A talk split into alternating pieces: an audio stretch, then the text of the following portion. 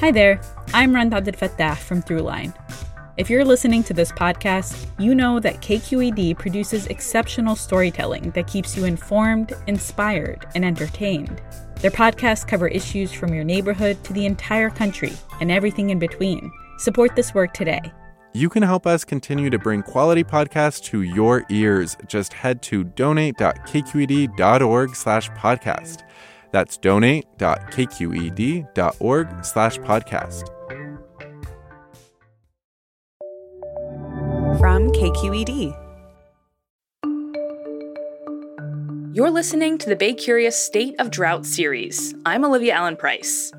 A few weeks ago, we asked you, our audience, what you wanted to know about drought in California. And there was one question that came in that really caught my eye. It came from Nicholas Hardy. Are we in the start of a drought or are we actually in the middle of a mega drought with some wet years thrown in? Mega drought. The word alone sounds almost like a science fiction movie, something you'd spot at a video store alongside the movies Sharknado and San Andreas, if video stores still existed, that is. But mega drought is not fiction. It is a very real climate phenomenon. Today, we find the answer to Nicholas's question and learn some fascinating things about our long-term climate along the way.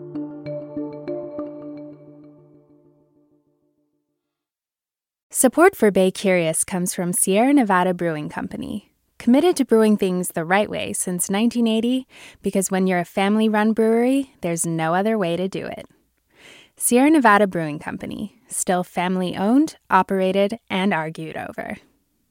And be sure to stay tuned through the end of the show so you can play our monthly trivia game for a chance to win some cool prizes. Hey there, this is Brittany Luce from NPR's It's Been a Minute. KQED's podcasts like The Bay, Bay Curious, Mindshift, Right Nowish, and more all tell the stories of the Bay and beyond with reliable, human centered journalism.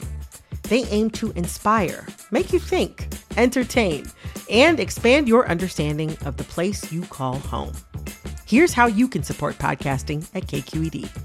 Showing your support is easy, and you can join Brittany in supporting KQED Podcast too at donate.kqed.org slash podcast. That's donate.kqed.org slash podcast. All right, so we're setting out to answer Nicholas's question about megadrought. Here to help us out is reporter Amy Mayer. Hey, Amy. Hi, Olivia. So, looking around, I see the hills are dry and brown, but they're always brown this time of year. Can you first explain how do we know it's because of a drought and not just seasonal dryness? You really have to go back to the past winter. Um, we didn't have a lot of rain here, and especially in the mountains, there wasn't a lot of snow. Plus, parts of the state have really been hot this summer.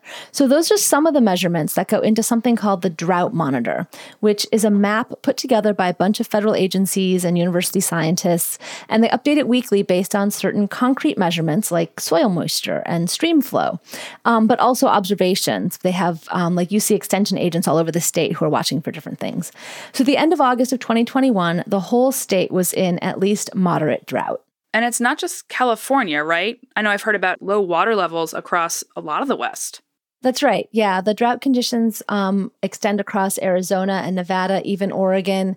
And the heat and low water obviously also have an impact on the Colorado River and everyone who uses water from that river. So, for the first time this year, the federal government has actually declared a water shortage on the Colorado. New this morning, for the first time in 99 years of recorded history, a water shortage has been declared for parts of the Colorado River. 11 News reporter Melissa. So, there's five stages in that drought monitor. Nearly half of California, plus a large swath of Nevada, right now are in exceptional drought. That's the top category. That includes six Bay Area counties. Paul Rogers at the San Jose Mercury News pulled out some old data showing that San Francisco is seeing its third driest year since the gold rush, and uh, San Jose experienced its driest year in 128 years of record keeping. All right, so it's bad. And I know that we've been flirting with exceptional drought on and off for many years now. So much so that the people like our question asker, Nicholas, bring up this term mega drought. What is a mega drought and are we in one? Well, yes, we are in a mega drought, and it's not really because of this summer's conditions or the things we've been talking about this year. Because mega drought is not a weather term. Um, mega drought is a climate word, and we're in one now because across the Southwest, actually, these drier conditions and these hotter conditions have been going on for decades. So, Olivia, you might remember after what seemed like the last drought, roughly 2011 to 2017, we got some wet years. Mm-hmm. Yeah, I remember that. But it turns out they weren't enough to overcome these drought conditions. Richard Seager is a climate scientist at the Lamont Doherty Earth Observatory in New York. In the southwest, um, it's been overall drier since the late 1990s, so we're talking about a 20 year dry period here now.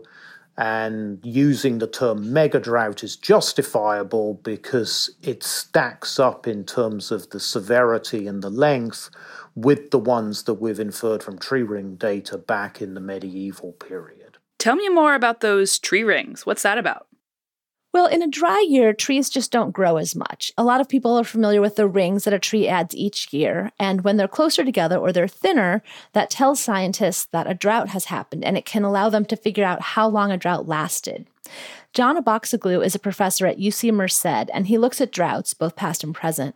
And he was part of a big team that published a look at historic megadroughts. Um, the paper came out last year, and they looked at a lot of tree records across the Southwest. We can actually compile trees both that are living today as well as trees that may have died, but their skeletons remain, um, and sort of piece those together to go back a bit further through time. So these tree skeletons led them back thousands of years to droughts during medieval times that lasted for decades, and that helped them conclude the 20th century was anomalous for its lack of droughts in this area.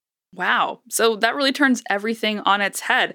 I mean, really, California became what it is during a time when there was more water than historically there would have been. Yeah, that's exactly what their studies have found, even though we thought of California as dry. huh. So, have we as humans played a factor in this megadrought? Well, these climate guys are confident that a mega drought would have come regardless. It's just part of the climate cycle. But yeah, having so many people, and also the fact that we grow so much of the country's fruits and vegetables and nuts, that likely makes it worse. Because we're used to using more water, and the water has always been there to use, even though this region was generally considered rather dry. So Abatzoglou says the water supply coming into this megadrought may have actually been lower than it was in the past when the area entered other megadroughts. We have increased population. We have bountiful Central Valley that is basically all irrigated. That has increased the demand through time, right? A human driven increase in demand. And that makes it easier to actually realize drought impacts. That really gets us to a question that we got from a lot of listeners, which was, you know, long term, can a drier California be home to so many people? well, both Seager and Abatzoglou think so. But how water is used and for what is probably going to need to change some. And of course, they both mentioned farming. Here's Seager again a lot of agriculture in the United States is going to have to move from California in the southwest to other water rich areas of the United States. That would be a huge change for a lot of people. But Abatzoglou says maybe not so fast. Ingenuity and engineering might offer some solutions. And at UC Merced, they're actually putting in a smart farm to test a wide variety of ag tech research efforts, a lot of them aimed at better resource use, including water. Some of these changes could actually lead to beneficial climate adaptation strategies, being more efficient, like revolutionizing how we work with land, how we work with water.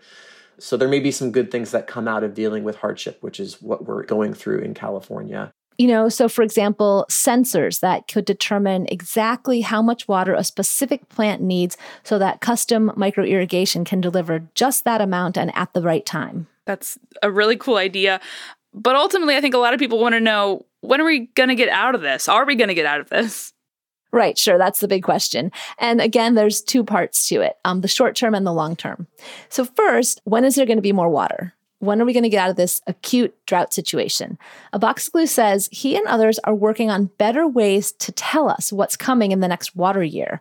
If we knew, then we could make smart decisions. And he says that could help us not feel the impacts quite so severely because drought is one of these sort of sneaking phenomena or creeping phenomena. Um, usually, you don't know you're in a drought until it's a little bit too late. But longer term, climate scientists are trying to develop tools to predict when overall drought conditions might change. That would help to define, you know, how long a mega drought might last or when another one might be starting. That would mean uh, they would need better ways to forecast the ocean temperatures because that's one of the things that controls drought conditions.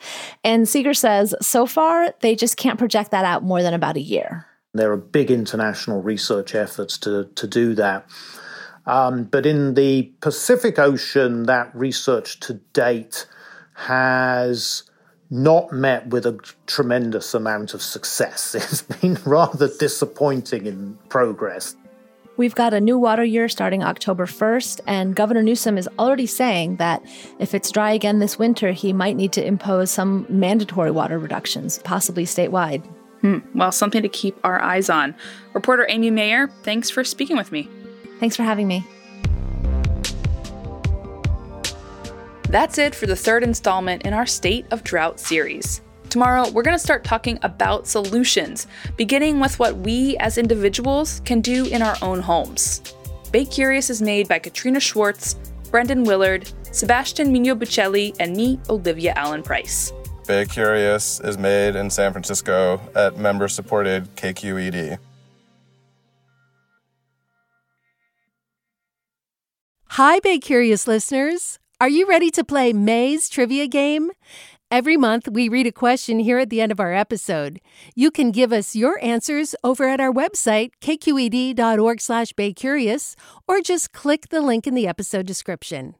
Out of the correct answers, we'll randomly choose one lucky winner to receive a cool prize package with Bay Curious swag and Sierra Nevada goodies.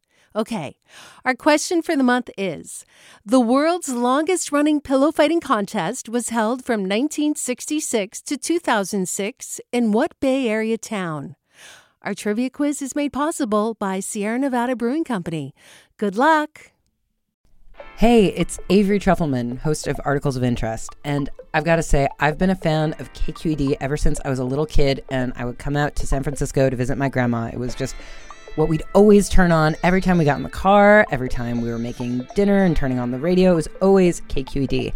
And then over the years, I've become a massive fan of KQED podcasts because this is local reporting at its best. These are answers to questions you've always wanted to know, interviews with exciting, unusual voices, necessary journalism, all told with love and care and artistry. And did you know that a majority of KQED's funding actually comes from members? It's just people like you and me supporting the programs they love while also getting access to cool events, behind the scenes footage, and so much more. If you want to sign up and be a part of this amazing community, visit donate.kqed.org slash podcasts to become a member today. That's podcasts with an S. Thank you for listening and thank you for your support.